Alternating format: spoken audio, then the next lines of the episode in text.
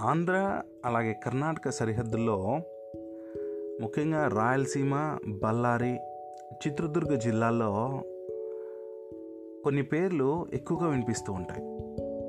ఓబులమ్మ ఓబులయ్య ఓబవ్వ అనే పేర్లు. అసలు ఈ పేర్లు ఎందుకు అంతగా వినిపిస్తూ ఉంటాయంటే అందుకు బలమైన కారణమే ఉందట. ఈ పేర్ల వెనుక గొప్ప చరిత్ర ఉందని అక్కడి స్థానిక ప్రజలు కూడా బలంగా నమ్ముతారు. యాక్చువల్గా చాలామందికి తెలిసే ఉంటుంది ఓబవ్వ అనేసి. ఇంతకీ ఓబవ్వ ఎవరు ఆ కథ ఏంటి అన్నీ కూడా తెలుసుకుంటే ఓబవ్వ కథ రెండు వందల ఏళ్ళ నాటిదని స్థానికులు చెబుతూ ఉంటారు. వారి కథనం ప్రకారం రెండు వందల ఏళ్ళ క్రితం చిత్రదుర్గను చాళుక్యులు రాజకోటులు హోసులు అనంతరం మదాకరి నాయకులు పాలించారట. మదాకరి నాయకుల కోటపై హైదర్ అలీ సైన్యం తరచూ దాడులు చేస్తూ వారిని ఇబ్బంది పెట్టేదట. అలాంటి దాడులను మదాకరి నాయకుల సైన్యం తిప్పికొడుతూ ఉండేది. మరి మదాకరి నాయకుల కోటలో ఓ చోట రహస్య గుహ కూడా ఉండేది. ఆ గుహ దగ్గర ఓ రోజు మధ్యాహ్నం ఒక భటుడు కాపలా కాస్తూ ఉన్నాడు.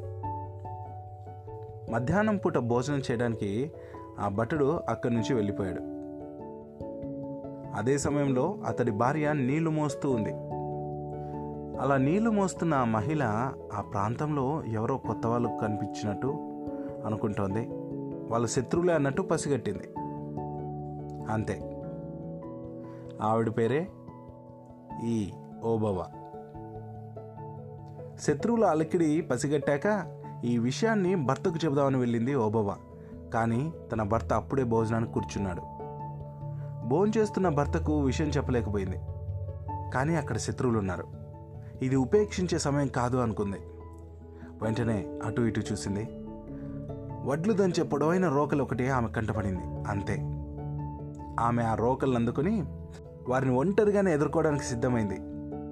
కథన రంగంలో దూకింది. శత్రువులపై రోకలతో విరుచుకుపడిందని చెప్పుకోవచ్చు. ఓవమ్మ దాటికి శత్రువులు కొందరు మట్టి కరిచారు ఇంకా కొందరు మిగిలి ఉన్నారు. ఇంతలో భోజనం ముగించుకొని ఆ భటుడు అక్కడికి వచ్చాడు వెంటనే ఆయన కూడా రంగంలోకి దిగి తన భార్యకు తోడుగా పోరాడాడు. చివరికి ఆ శత్రువులు హతమయ్యారన్నది అక్కడ ప్రచారంలో ఉన్న కథ. ఆ రోజు ఓబొమ్మ చూపిన తెగువ హైదరాలీ సైనికుల నుంచి చిత్రదుర్గ కోటను కాపాడింది.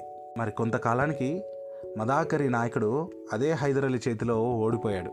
కానీ ఓబవ్వ వీరవనితగా చరిత్రలో మిగిలిపోయింది.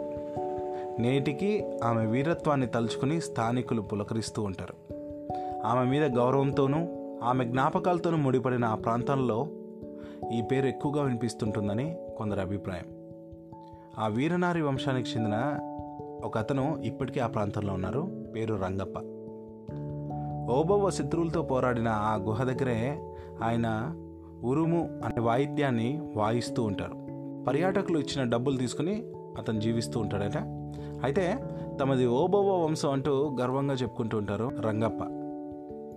ఆత్మవిశ్వాసానికి ధైర్య సాహసాలకు మారుపేరుగా చరిత్రకెక్కిన ఓబవ్వను ప్రజలు గుర్తించుకోవాలని కర్ణాటక ప్రభుత్వం ఆ చిత్రదుర్గం కమిషనర్ కార్యాలయం ఎదుట ఓబవ్వ విగ్రహం ఏర్పాటు చేసి తనకు గౌరవంగా దాన్ని నిలపడమే కాకుండా ఎంతోమందికి తన గురించి తెలిసే విధంగా చేస్తున్నారు. ఇలాంటి వీర మహిళలు ఎందరో మన భారతదేశంలో ఉన్నారు. జై హింద్.